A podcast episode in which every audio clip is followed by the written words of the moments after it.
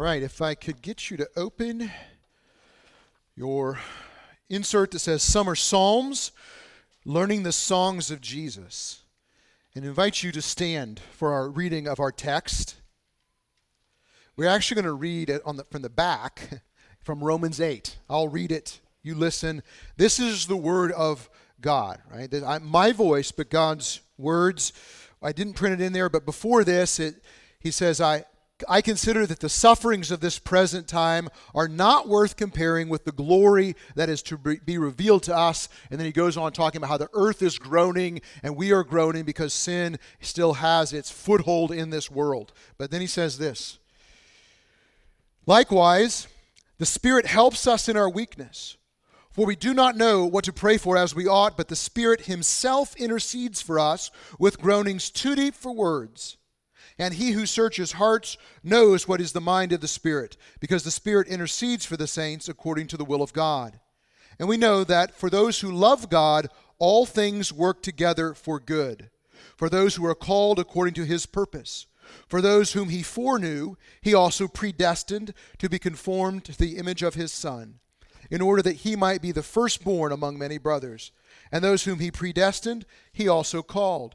And those whom he called, he also justified. And those whom he justified, he also glorified. What shall we say to these things? If God is for us, who could be against us? He who did not spare his own son, but gave him up for us all, how will he not also with him graciously give us all things? He who shall bring any charge against God's elect? It is God who justifies. Who is to condemn? Christ Jesus is the one who died, more than that, who is raised, who is at the right hand of God, who indeed is interceding for us. Who shall separate us from the love of Christ? Shall tribulation, or distress, or persecution, or famine, or nakedness, or danger, or sword, as it is written, For your sake we are being killed all day long. We are regarded as sheep to be slaughtered. No. In all of these things we are more than conquerors through him who loved us. For I am sure that neither death, nor life, nor angels, nor rulers, nor things present, nor things to come, nor powers, nor height, nor depth, nor anything else in all creation will be able to separate us from the love of God in Christ Jesus our Lord. This is the word of the Lord. May be seated. We are looking at Psalm 44 this morning. That is not Psalm 44. But I introduced that Romans 8 passage as an interpretive grid for Psalm 44 as we're making our way through some Psalms this summer. And we've quoted Psalm uh, Romans 8 in the last two weeks when we looked at Psalm 42 and 43 in anticipation of this week because Psalm I'm sorry Romans 8 actually quotes from Psalm 44. That pass that passage in verse 36 For your sake we are being killed all day long. We are regarded as sheep to be slaughtered. That for your sake is for the Lord's sake. So it's pulling that out. And we want to let Romans 8 be an interpretive grid for us as we read the Psalms now. We, we know too much of the story. We know more of the story than what the psalmist did when they wrote it. We know the, the content of this passage. And uh, this Romans 8 is the end of a larger chapter of, of Romans 8 that Taylor is encouraging the middle school and high school youth to memorize this summer. All of Romans 8. And uh, I'm going to encourage you to think about joining them in memorizing Romans 8. Now, I said this without asking Taylor in the first service, so now I have to repeat it. I said the middle schoolers and high schoolers, if they memorize Romans 8, get a prize. If you memorize Romans 8, Taylor will also give you a prize. Didn't clear, but I don't know what it is. I don't know what the prize is. But whatever it is, if you memorize Romans 8, it will be secondary. Because the real prize of memorizing Romans 8 is that you get Romans 8 inside of you. And you have it as a resource to draw on after that. This is a Romans 8, the whole chapter is just chock full of amazing deep, gospel rich, identity forming, joy inducing, humility producing truth. The last part of Romans 8, what we just read, I found personally to be the most helpful portion of Scripture for me in dealing with difficulty. in a distressing in any distressing situation, this is where I come back to. Now, we want to be careful, right? When somebody's in distress, we don't want to uncaringly just say, well, you know, God causes all things to work together for good for those who love him and are called according to his purposes. When you're in distress, that can be insensitive. That can be a good idea just to sort of drop a Bible passage on and walk away. Not helpful. Also, what's not helpful? Never bringing this passage to bear on our life. Never bringing, never helping shepherd our friends into the reality that is in this text. Never bringing this text to bear deeply on our own soul when we're in distress or when we're not in distress. Because what we see when we do that is that we have a sovereign God who makes no apologies for his providence and his sovereignty. And we see that he works in and through and in spite of uh, and around the evil in this world. He doesn't cause the evil in this world, he doesn't author it, but he, he, he uh, works in that. He works in and around the sin of others, in spite of the sin of others. And the, in this, he is intimately aware of how we are experiencing the world. The Spirit Himself groans and prays for us, and Jesus prays for us. So think about that. The Spirit of the living God, if you're in Christ, the Spirit dwells in you, and He, in our uh, suffering, He helps us in our weakness by interceding with us, praying for us. I had a friend recently tell me that he said, I, in my life, I'm basically prayerless right now. I know what he meant. Like his, his prayer life is, you know, in, in a low ebb. I get it, been there, totally understand. You know what he's talking about. But what's also true is somebody's already praying for him the Spirit of the living God. And his, his prayer life may, may be on life support, but really, he's just not at this moment joining his voice to the voice of the Spirit, already praying in and for him. And he has a Savior in heaven at the right hand of the Father who's interceding for him, as do you, as do I. Spirit prays for us in our suffering. And in this, in this, God is working for the good of those who are in Christ. Now, this isn't saying that everything that is happening is good. It's not saying that. It is saying that God works in this for the good of his people. Right? Namely, the, it is conforming us to the image of his son. That's what suffering does if we, as we respond in faith. It conforms us to the image of his son, uh, the image of Jesus, at least in a couple ways. And this isn't a big exposition on Romans 8, but we're not preaching exegetically through Romans 8 anytime soon. So just stop here for one second. We, I, Jesus suffered. Right? Think about the pattern of Jesus' life suffering, glory, cross, resurrection. It's, the, the, it's your story, it's my story. This world is groaning. It will be delivered. We are under the, the burden of sin now. Even though there's all kinds of grace, we're, we, we are under the burden of sin and we will be released. Uh, Jesus suffered. As we, when we suffer, we are identifying with our Savior. And we are being conformed to His image in character by depending on the Lord. Jesus, it says in Hebrews, learned obedience through the things that he suffered. Not that he was disobedient, he, was, he had experiential depth reality of obedience through suffering and being faithful to his Father. This is how we're conformed to the image of his Son. If you are suffering now, if you are in distress, I don't want to just write it off and say, oh, it's fine, it's good. No, it's probably very hard.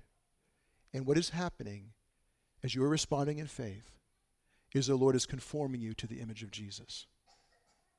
We need that truth in our life. We need to know also this passage talks about the reality that we're in a world at war with God, and sometimes there's spillover suffering because of that. That's what the Romans 8:36 is about. For your sake, Lord, we are being killed all day long. We'll see this in a second. We are regarded as sheep to be slaughtered. And so this, this passage of Romans 8 tells us what is happening, right? The Spirit is groaning within us. This world is kind of shut up under sin right now, even though there's grace breaking through and breaking in. This overlap of the kingdom of darkness and the kingdom of light. The Spirit is growing. We're being conformed to the image of His Son. God will graciously give us all things with Him. This world's at war. All this kind of stuff is happening. It tells us what is happening and tells us what's not happening. What is not happening in this is that we are not being separated from the love of God in Christ Jesus. Like, we need this passage. And I think a passage like this, how I've tried to think about it in my own life, is like this is the ground this is the foundation on which I'm going to live, and this is the, the future anchor to which I'm connected. So I want to see all of the events in my life through that lens. Like, no, it's going there. It's kind of like when you see the end of a movie and you haven't seen the movie yet, and then you sit back and watch the whole thing, like, I wonder how we're going to get there, but I know where it's going. That is this. And that's how we have to read like and, and read a poem like Psalm 44. We know too much now. Right? So we'll, we, but we still want to let Psalm 44 shape us. And we want to map our affections and our soul movements onto Psalm 44. We, though it'll be a little different than Psalm 44, we want to, let it shape our soul. I, I gave the illustration last week of trying to teach our kids to hit a baseball. I do that by putting them, when they were little, this is a long time ago. I can't do that like with Joshua right now. It's like, like 190, I get crushed. But um, put them on my feet and uh, my hands around there on their hands and i want them to feel the way my body moves in this, my swing mechanics though it's awkward because i'm hovering over them and eventually they map their swing onto dad's swing and then they kind of customize but it's always sort of following that, that swing path um, that's what psalm 44 is it's our soul mechanics that we map onto and we actually did this a little bit a little bit different illustration um, in our statement of faith. I noticed this the first service, and you guys did it too. This is a, a hymn, Oh God, our help in ages past. And some of you know that hymn, but not everybody does. And you, Caleb read the introduction, the first stanza. You read the second stanza with different words, with your words, but with the same tune. You let the tune carry you. You know, O God, our help in ages past, our hope for years to come, our shelter from the stormy blast, and our eternal home. It's kind of the tune of the hymn. And you said, Under the shadow of your throne, your saints have dwelt secure. Sufficient is your arm alone, and our defense is sure. Nobody said, Okay, now we're going to do this with the same tune, the same cadence, the same movement. We just all did it together. We used our own words with that same movement. You didn't like break into Gilligan's Island theme song, right? For uh, under the shadow of your throne, your saints have dwelt secure. Sufficient is your arm alone, and our defense is sure, and our defense is sure. And, you know, we didn't do that we let that cadence that Caleb set, that tune that Caleb set with reading it, carry us through. And that's what we want to do with something like Psalm 44. We let that, the tune of Psalm 44, carry us through. Even in our own life, life will give it different words. But that's how it's training us, and we're always doing it in light of the gospel and God's covenant love dis- displayed in Romans chapter 8. So, Psalm 44, this is on the inside of your insert to the choir master, a maskil of the sons of Korah. Now stop.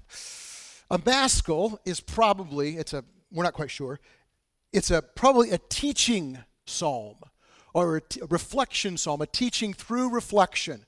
So while all psalms are poems that should teach us, these are particularly geared for that. And that's perhaps why we don't know the context of it very much. It's sort of context free and uh, so it can be flexible for a lot of situations. If you remember the last few, few weeks, Psalm 42 and 43 were what we called individual laments. They were in, an individual out in the wilderness saying, Lord, this is so hard, I can barely make it. Psalm 44 is a community lament. The people together are saying, We as a people are under such terrible pressure. Help us. That's what we're looking at today. Psalm 45 and 46 Taylor will cover those in the next two weeks. Our uh, 45 is about this king who has come to rescue his people, and Psalm 46 looks forward to this future permanent rescuing. So you got this, this movement here. And the psalm ends not with a change in the circumstances, but with a crystal clarity of the source of hope. And it gets us, it writes the posture of our soul if we allow it to shape us. Now, ironically, in order to get us to hope in the future, this psalm has us look back. Verse 1. O God, we have heard with our ears, our fathers have told us what deeds you performed in their days, in days of old. You, with your own hand, drove out the nations, but them you planted. You afflicted the peoples, but them you set free. For not by their own sword did they win the land, nor did uh, nor did their own arm save them, but your right hand and your arm and the light of your face, for you delighted in them. So that's the distant past. Our fathers told us about these things. You are my king, O God. There's a typo in there. You are my king, O God. You, you ordained salvation for Jacob. Uh, through you we push down our foes. Through your name we tread down those who rise up against us. For, I, for not in my bow do I trust, nor uh, can my sword save me. But you have saved us from our foes, and have put to shame those who hate us. In God we have boasted continually, and we will give thanks to your name forever. Selah. Selah is a musical notation which means to pause. Wait. Don't go on to the rest of this poem yet. Wait, stop, look back, consider what was just said. It, it happens throughout um, the Psalms. And every time when we read a psalm out loud together and that word Selah is in there, we never know if we should say it or not. So half the people say it, half the people don't. But um, it, it means wait. And even though these guys have something truly pressing and problematic going on, the psalmist begins by looking backward, which is super hard. If you're in distress right now, if something is intense in your life right now, you're barely listening to me. Why is that? Because it it has a way of just pushing itself to the foreground of our thought and imagination. We can't stop thinking about things when we're immediately in distress. The psalmist is immediately in distress, so he exercises some discipline here. Say, I'm going to look backwards before I think of the present, and before I kind of look at the future and hope. If I can, I want to get clear on God's past faithfulness to me, and want to be thankful about that. So he recounts the way God led His people, our people, our spiritual family, Israel out of slavery and into the promised land. I mean, they did the, they did the work and God empowered them. Then he recalls some time in his life when he was in some turmoil, danger, whatever, you know, warfare back in the day. You know, maybe he used his bow and his sword, but he didn't trust in it. And so this is a little counterintuitive to us, to us, I know that. But if we're in a hard place in the present, Seems the psalm is teaching us that the key to future hope is past thankfulness in some way. If we're in a hard present place, a key or a central key to future hope is past thankfulness. Identifying God's covenant faithfulness in the past. And we saw in Psalm 42 and 43 that we, we, are, we need to call to mind in the dark things that we have learned in the light. Call to mind in the dark things we've learned in the light, and that is because it is hard to find things in the dark if you don't already know where they are. Most of the time, maybe 80% of the time, I wake up before my wife. Um, she gets up early, but I don't have the gift of sleep. And oftentimes I'll wake up almost always it's pitch black out and we keep our room as dark as possible and as cold as possible but um, it's just what it to be dark. I'm also a person that really needs these things. Right? So, the problem with wearing glasses is when you take them off, you can't see. And if you don't know where the glasses are and can't see the glasses to put them on your face so you can see, you know, it's a it's a it's a pernicious cycle if you don't know where your glasses are and they're not on your face, right? And nobody, you know, and everybody else is asleep in the house. So, I simply put them at the exact same spot on my dresser every single night. Every single night except when I don't, and then that's a real problem. But just so I don't have to do anything, it's pitch black out, it's dark in the room, and I'm groggy and I can't see, and I just my, on the corner of my dresser, there it is, put my glasses on, go about it. If I don't do that, you know, I can barely see, and I grab the phone from out in the dock, and I got the light in the bedroom, kind of looking around everywhere, trying not to wake my wife up. It's hard to find things in the dark if you don't already know where they are. Thanksgiving and things we're thankful in our past about are some of those things as well. If we don't ident- if we're not actively identifying them when we're in distress, I think it is very hard to find them. At least it is for me. So if you're in the light right now, if you don't, if you're not in distress right now, let's identify some things. And if you are in distress, okay, it's going to be a little bit harder, but it's still valuable, right? So we want to think just a couple questions here. What people in your life, currently and historically, are you deeply thankful for? Who, who, benef- who your life benefited from? Who blessed you? Maybe you had a tough parent situation growing up. I get it. But was somebody else, anybody, kind to you, helpful to you? Maybe a relative, maybe a neighbor, maybe a friend. You didn't cause that, right? Identify these people. What circumstances or situations did you particularly benefit from? Did I particularly benefit from? What personal giftings do you have that have benefited you well in your life? You know what? Maybe you're smart. You didn't make your own IQ. It's a neurological reality. IQ is like a, a, a significantly hardwired reality that we didn't create. Maybe you've got a skill. Maybe you can sing. Maybe you can't. Maybe you're athletic. Like all these things you might have developed, but we didn't put them in there. And even the, in, the inclination to develop things is a, it is a personality trait that we often don't create. We can you know, work on it. But uh, what opportunities, what luck have, have we had? You know, I, I, was thinking the first service, I've had the privilege of raising five kids in this church. And one of the benefits they've had, whether they recognize it now or not, one day they'll be hearing some preacher ask them question. They, they can think this. You know, I saw, uh, this is Father's Day, a lot of fathers worshiping with their families growing up. That is a, you know, if you're growing up in this church as a kid, you don't know that that's a rare thing. But it's a huge blessing to your life um, you know, if it's Mother's Day, I'd say, you know, mothers. But it's like this Father's Day to see men who love their families is a blessing to the children of this church. Right? It's a blessing to everyone. Uh, all these things, guys, that you can look back and identify and be thankful for, there's, that is the providence of God and evidences of his covenant love in your life. Even before you were a believer, this is evidence of God's covenant love toward a person who he had chosen from before the foundations of the earth evidences of his covenant mercy and love toward us, blessing us. Now, I don't want to dismiss personal responsibility and working hard and all that good, wise action. But again, we're just we're developing what the Lord has put in. Okay? So we want to look and reflect. It's easy not to do that. But then we want to thank God specifically. Lord, thank you Thank you for this.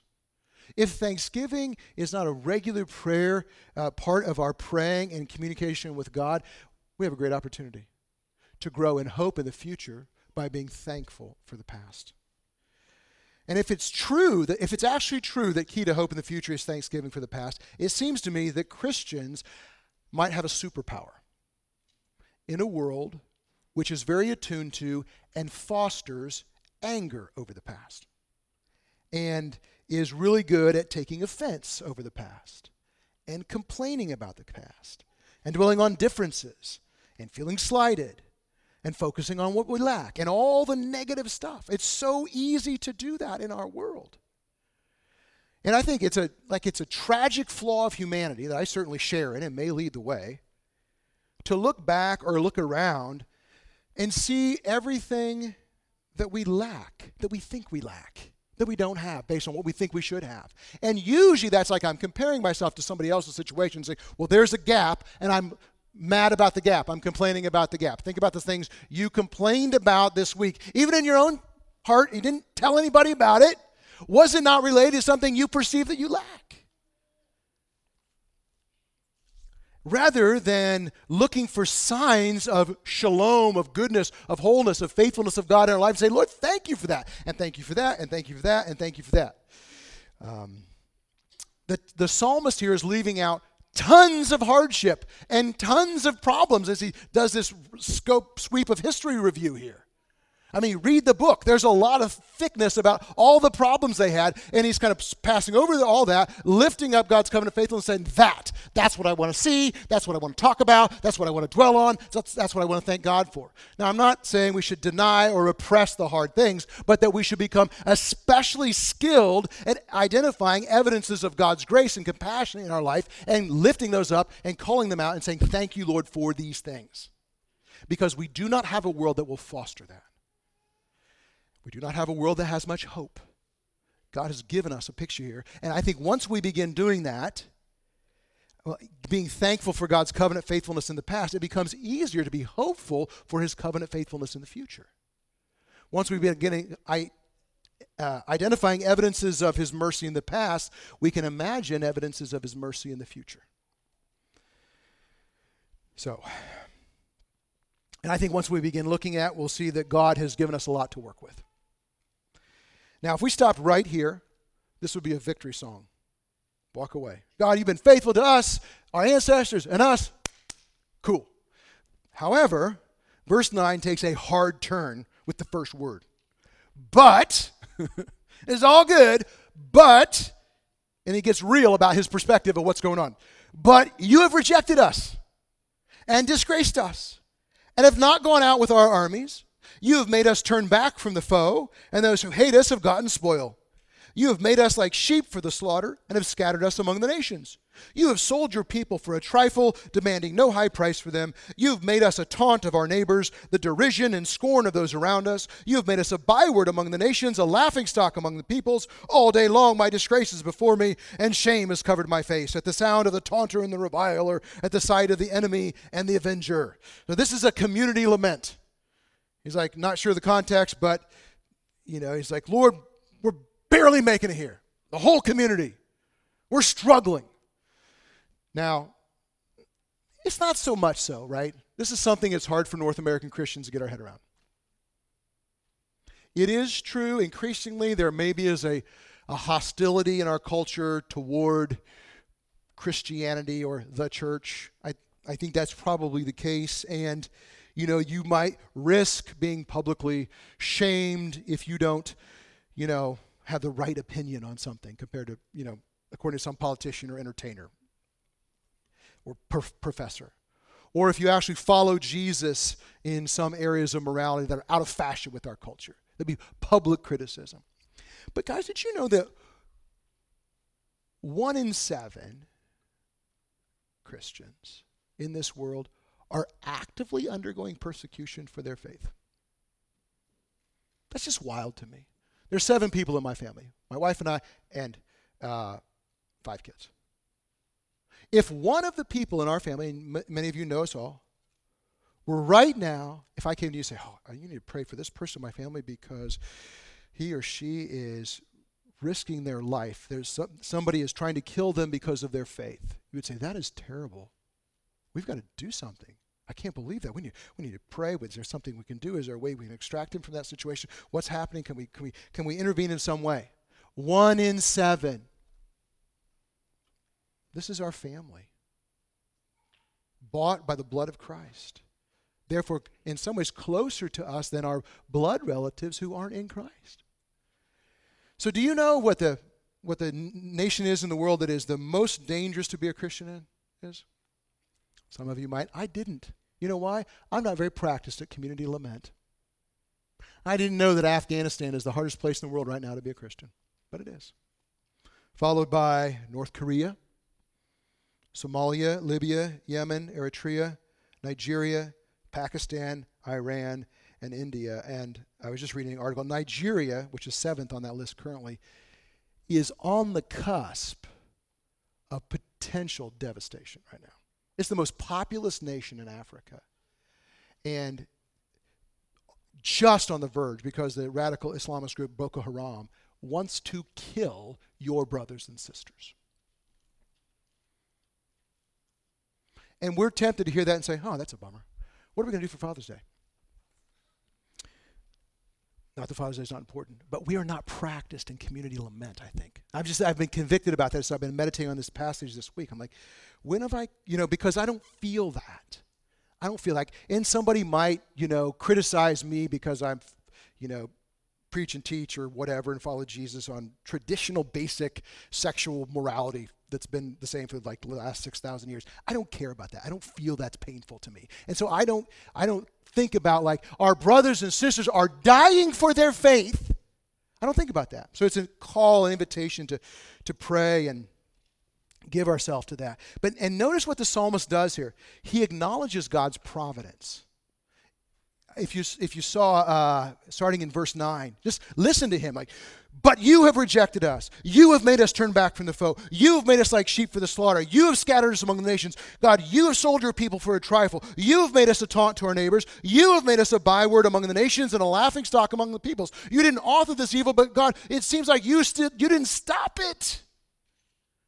And over and over again, you've noticed maybe like for the last three Psalms, Psalm 42 and 43 and 44, like the psalmists are like have this real freedom with God. It's a little bit like, whoa, can you talk to God that way? In humility, yes, you can.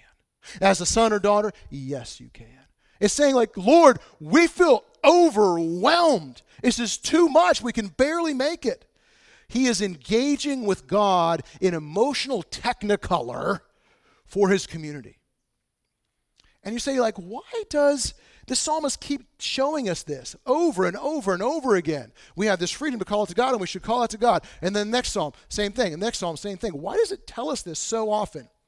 Because we're bad at it. Because as soon as distress comes, we have this default mode. We're like, we got to do something else. I'm an orphan. What's going to happen? Oh, no. Oh, wait, the Lord. We have this default mode where he's like, it, it happens, and it, we, without thinking, that's how we respond.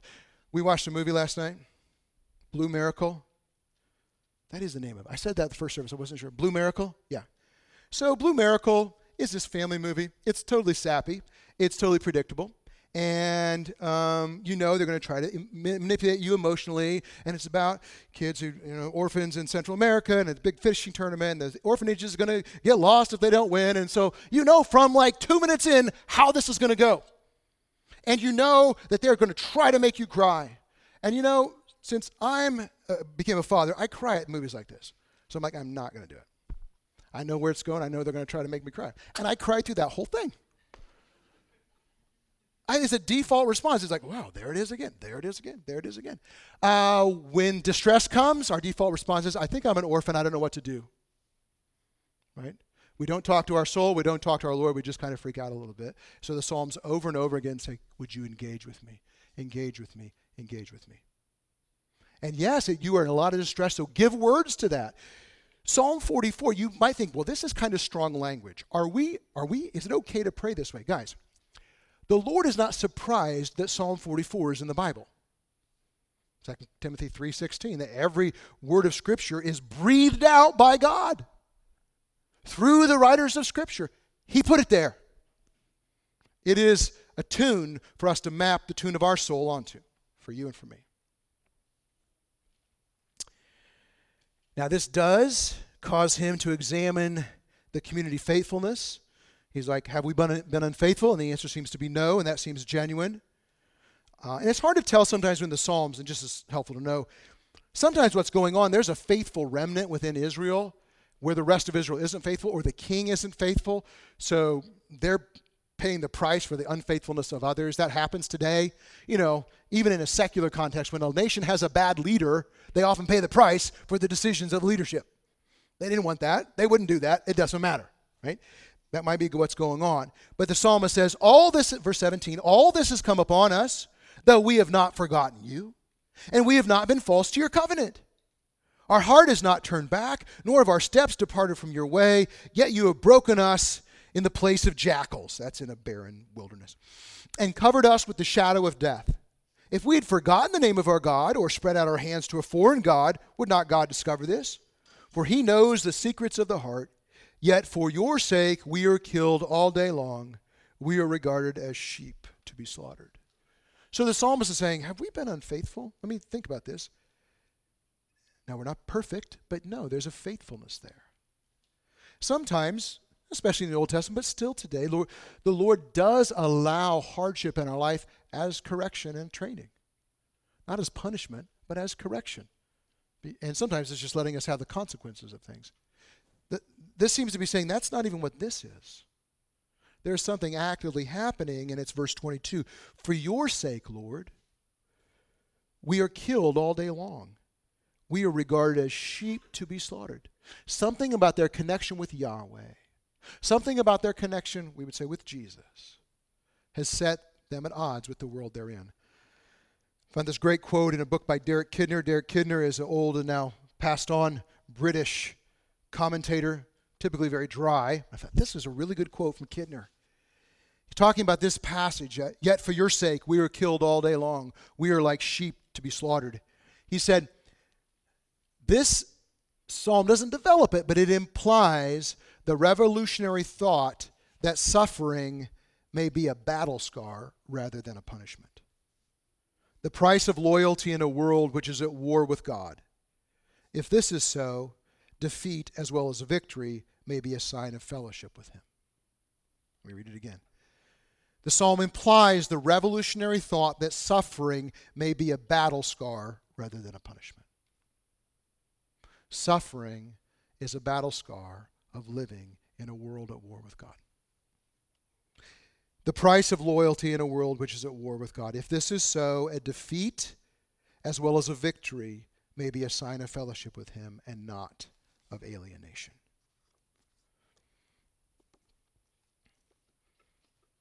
There's no resolution in this psalm until the at the end, until at the end where it says, "Redeem us for the sake of your covenant love." Right? We live in a broken world, and that happens sometimes. And so he continues in verse 23 Awake! Why are you sleeping, Lord? That's, that's on the edge, man. I don't know if I can I talk to God that way. It reminds us of Jesus sleeping in the boat in Mark 4 storm. He's dead tired. He goes to sleep, and the disciples wake him up like, Lord, don't you care that we are perishing? He's like, You're not perishing. I'm with you. I've got you. Awake, why are you sleeping, O Lord? Rouse yourself. Do not reject us forever. Why do you hide your face? Why do you forget our affliction and oppression? For our soul is bowed down to the dust, our belly clings to the ground. Rise up, come to our help, redeem us for the sake of your covenant love. And as that this passage took a hard turn at verse 9, but you have rejected us. It takes a hard turn back, and the second half of the last verse redeem us for the sake of your covenant love. And this is Jesus Storybook Bible, which many of our families use. Sally Lloyd Jones defines covenant love throughout with these words the never stopping, never giving up, unbreaking, always and forever love of God. The never stopping, never giving up, unbreaking, always and forever love of God. This is the love in which God promises the Old Testament saints that He will make good on His, his promises. He will love them as a father. He will love them as a husband. He will fulfill his promises. He will deliver them. But they did not see the fullness of what we see in the cross. That the covenant love of God wasn't just a thing, it's a person. It's a person. The covenant love of God comes to its full flower in the personal work of Jesus Christ. And as Romans 8:32 says, how will he who did not spare his own son but gave him up for us all, how will he not also with him give us all things?